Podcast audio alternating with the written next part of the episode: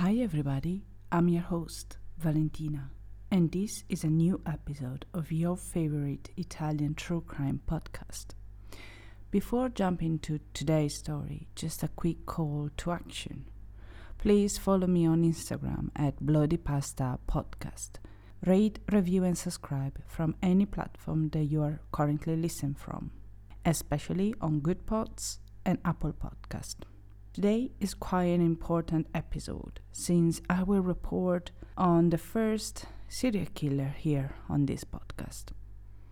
We will travel to the north part of Italy, where I am from. The lore of this well known serial killer is still alive in Reggio Emilia province.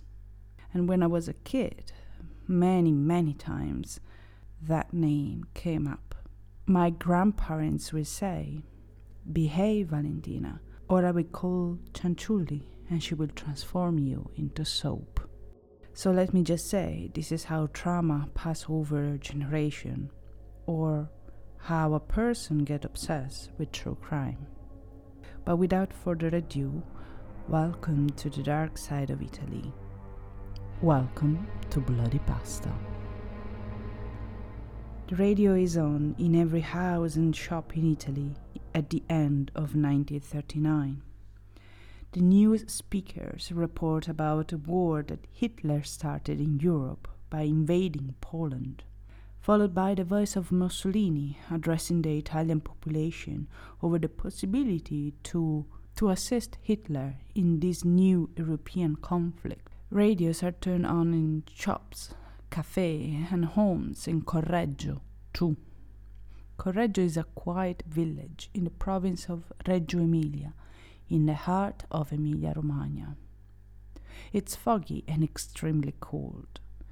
It's half past ten in the morning on December 18th, 1939, and Faustina Setti is walking through Correggio Street with a 20 years old helper carrying her luggage. It's a special day for Faustina. She's an energetic 73 years old and she just went to the hairdress and she's wearing her best dress. That day, Faustina felt just lucky. Correggio is a small country town, province of the province. Nothing ever happened there, and Faustina is actually a little bit bored. She had sold all her possession and withdrawn all her saving from the bank the day before. She went to say her forever goodbyes to her closest friends, but she would say a different story to different people. To someone, Faustina will say then she is going to live in Suzzara in Mantova with some health relative. To others, she would say then she was going about to get married to a wealthy widower. Good luck was finally turning for Faustina Setti, who recently lost her son after losing her husband. However, something didn't add up, and is clear by her expression. There's a kind of a shadow in Faustina, and her expression is not happy, but rather worried, like she is afraid. She is worried not to be able to come back to Correggio any time soon. Tears are slowly rolling down to her face. But she is only few steps away from her destiny. She entered the house of her new friends at the number 11 of Via Cavour. This is the dress of Leonarda Cianciulli, a dynamic character from the south of Italy who knows everyone in town.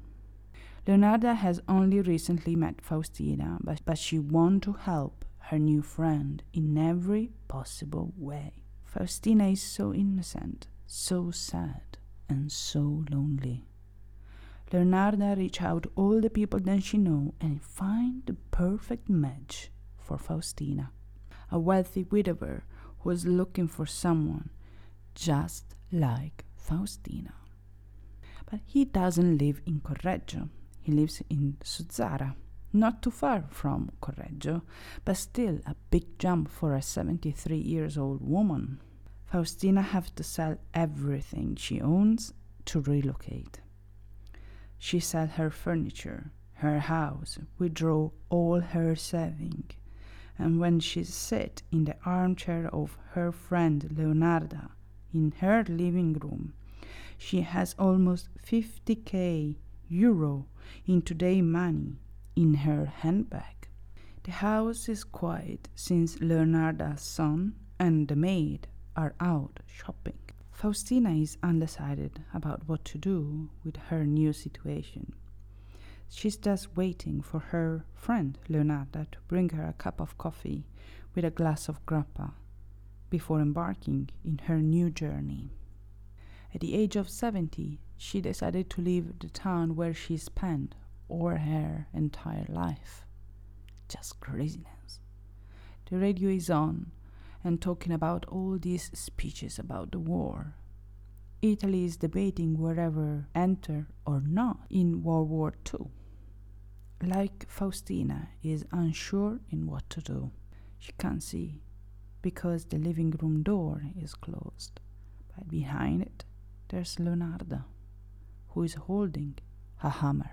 Faustina dies from a smashed skull after a blow to the head. The body is then hidden in a closet while Cianciulli goes out and buys seven kilos of caustic soda. She cut off immediately the head and the feet in the evening, and she waits for his son and the maid to leave the next day and goes on with her job. She dissects the body into nine distinct sections, and with the seven kilo of caustic, she tossed the pieces of her friend's body into a big pot. Leonarda slowly stirred Faustina's chopped body until it turned into a dark stick slime. Leonarda then filled buckets and poured part of her friend in a nearby cesspool. Part of it becomes soap, and her blood becomes cookies. This is where Leonarda Cianciulli criminal history begins. She is the saponificatrice di Correggio, the soapy maker of Correggio. This is the nickname under which she is known. Leonarda Cianciulli was born 45 years prior, in 1894, in the town of Montella in the province of Avellino in Campania. Campania is the region where Napoli is located. She is the youngest of six siblings, and despite being the youngest, Leonarda is not most beloved. When she will write her memoir, she described her childhood as very sad. Leonarda was a very sick child too. She had epilepsy. However, the story of an unhappy childhood is far from true, despite the fact that she claimed, I attempted to hang myself twice as a kid. The first time my family arrived to save me in time, and the second time the rope just snapped but my mother made it clear that she will be relieved to not see me alive any more. Once I swallow some glass shards, tried to kill myself again, but nothing happened. When Leonarda refused to marry a cousin, whom her mother considered a perfect man for her, the relationship between the two deteriorated even more. Leonarda was actually in love with someone else. Raffaele Pansardi, a young employee of Montella Land Registry. Leonarda will marry Raffaele when she was 23 years old, and her mother despises her even more. This will be a crucial point in Leonarda's life, since she will claim the mother cursed her. Leonarda curse is the worst thing that could ever happened to her because Leonarda believes in magic as well as superstition, mixed with, f- mixed with fear, religious belief. Leonarda and Raffaele's first child, born shortly after their marriage. But the deadly Spanish flu pandemic claimed their baby lives after only a few months. Leonarda's story is marked many heartbreaking situations, and this is only the first of them. She has 17 pregnancies in her life. Three times she spontaneously miscarried, and other 10 times she will carry out the pregnancy but give birth to a stillborn child. Only four infants are saved. Leonarda cursed is strong. She contacted immediately a local Avellino witch who removed the curse. Leonarda will carry out then four pregnancy to term, three males and one female. She had finally broke free from the curse. But the little girl, unfortunately, becomes ill almost immediately and faces death. Leonarda takes charge of the situation. She pulled out eight of her own teeth and tossed them into the stove, a sacrifice to the Virgin Mary. Leonarda thanked magic and the Lord for, he- for the healing of her little girl. Leonarda will do anything to defend her kids. She will fight with all her strength and to all costs. From 1921 to 1927, the young couple lived in Campania.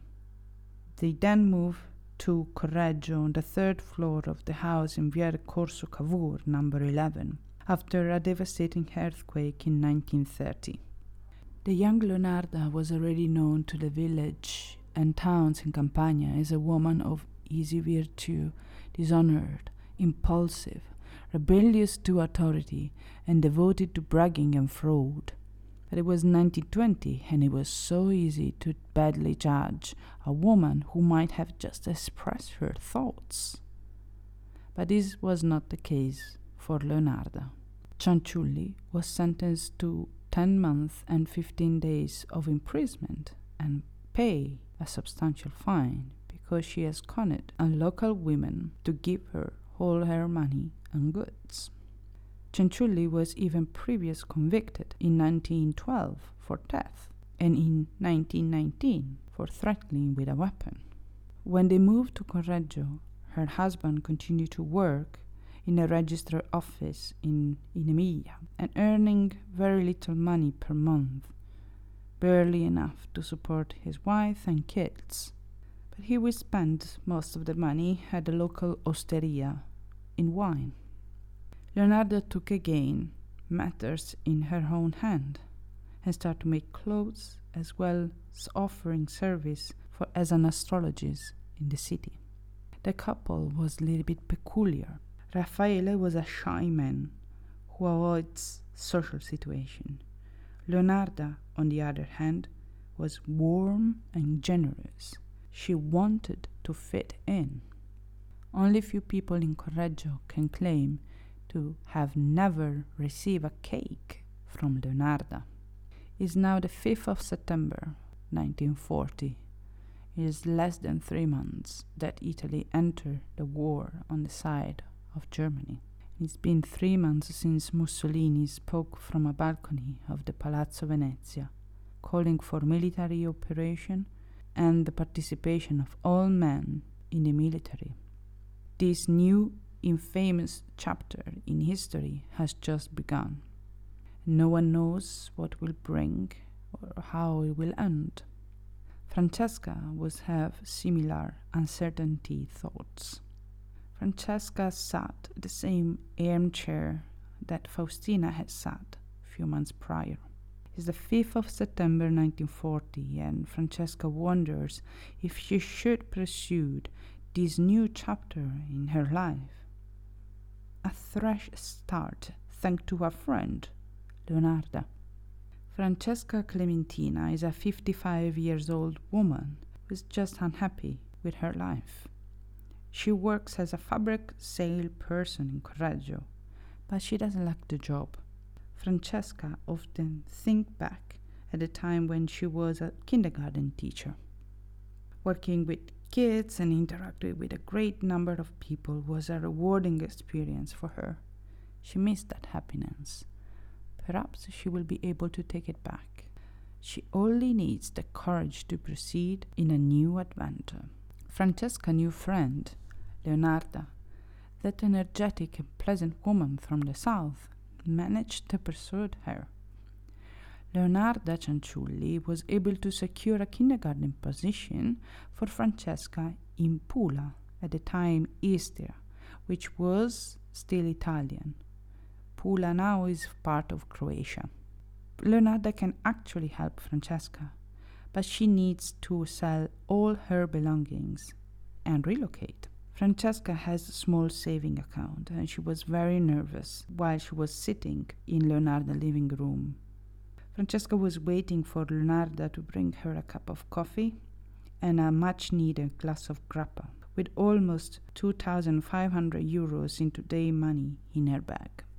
However, Francesca is thinking about the gossip she heard about Leonarda, who's circulating now in Correggio. Another woman vanished, and Leonarda was actually the last person who seen her.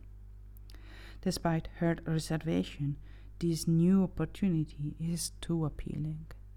She takes a seat in the living room on the armchair her back to the door. Leonarda is hiding behind the door, holding a large axe in her hand. The door open. Marta Ferrari, a former student of Francesca, arrived at Cianciulli house a few hours later. Marta was looking for her friend, Francesca, and she is concerned about the trip and she wanted to say her final goodbyes. What an unfortunate circumstances. Francesca just left for Pula with a priest and some nuns. This is what Leonarda will say to Marta. But Francesca never left. She was chopped and sealed in several containers in the attic, ready to be dissolved in the caustic soda. Marta didn't trust Leonarda especially after noticing her swarming Correggio and claiming all Francesca credits. Marta was suspicious.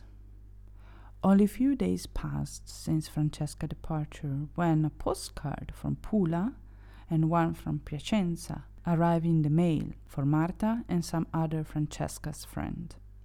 Postmark and signature looks authentic. Marta's suspicions have vanished It's November 30th, 1940. Italy has been at war for less than six months, and battles has already erupted in Greece, Albania, and many countries in Africa. However, this is not what was broadcast on the radio. There were just news of accomplishments and victories. Everything appears to be normal in Italy, but it's just a big lie. This is what Virginia suspected as she was sat in an armchair in the living room of Via Cavour number 11 on the 30th of November 1940, waiting for a coffee and a much needed glass of grappa before her trip. Virginia Cacioppo was a well known opera singer, 59 years old at the time. Her celebrity faded and she felt now and alone, especially after she lost her husband and her son. Virginia needed a new begin. Fortunately, she had a new friend who took great care of her and found her a job in a state office. Virginia was quite excited, especially since the job required to move to Florence. She could try to sing again in the city, the city of art, music, and concert, starting over. But that was not all. There was also a wealthy widower looking for her. The chance to start a family was a once in a lifetime opportunity. She sold everything and sat in that armchair with her back to the door. All the money and jewelry she could find in her handbag. However, she had her reservation that she didn't share with Leonarda Cianciulli. Virginia was very clever and asked a friend to look for her if she didn't reach out to her within eight days. She asked to another to find her a gun because she didn't feel safe. Virginia should have trusted her gut because she was in danger. Leonarda is behind her with an axe, hits her friend, and proceed with their usual gruesome ritual. This heinous act could have attracted even more victims because it was 1940 and World War II pushed people to take bold action and decisions. But Virginia will be Leonarda's last victim. Enter to the scene Albertina Fanti. Albertina is Virginia's sister-in-law and want to know how is Virginia. Albertina will make inquiries around Correggio and having learned that Leonarda is providing several versions of Virginia where to be, then she overheard an old rumors. Virginia was the third person got missing, and Leonarda was the last person to hear and see them. Albertina is definitely one of these true crime obsessed, and maybe a Murderino. Albertina actually went immediately to the Carabinieri and told them everything she learned and heard. But she and her finding will be dismissed by the Carabinieri to be just a girly gossip. But she didn't give up at all. She goes to the Polizia and file a complaint with the Reggio Emilia police headquarters. Not only that, but she only brings a list of government bonds with marked numbers and belongings of Virginia, who has vanished to the police. When Leonarda learned about Albertina's action, she went to the Carabinieri to file a defamation lawsuit against her. But now it's too late. In Correggio, rumors are spreading like wildfire. The Carabinieri receive anonymous letter accusing Leonarda of murders and Carabinieri of ignoring three killed women. Leonarda was arrested by the Carabinieri just because they didn't want to be humiliated. Leonarda didn't confess a thing.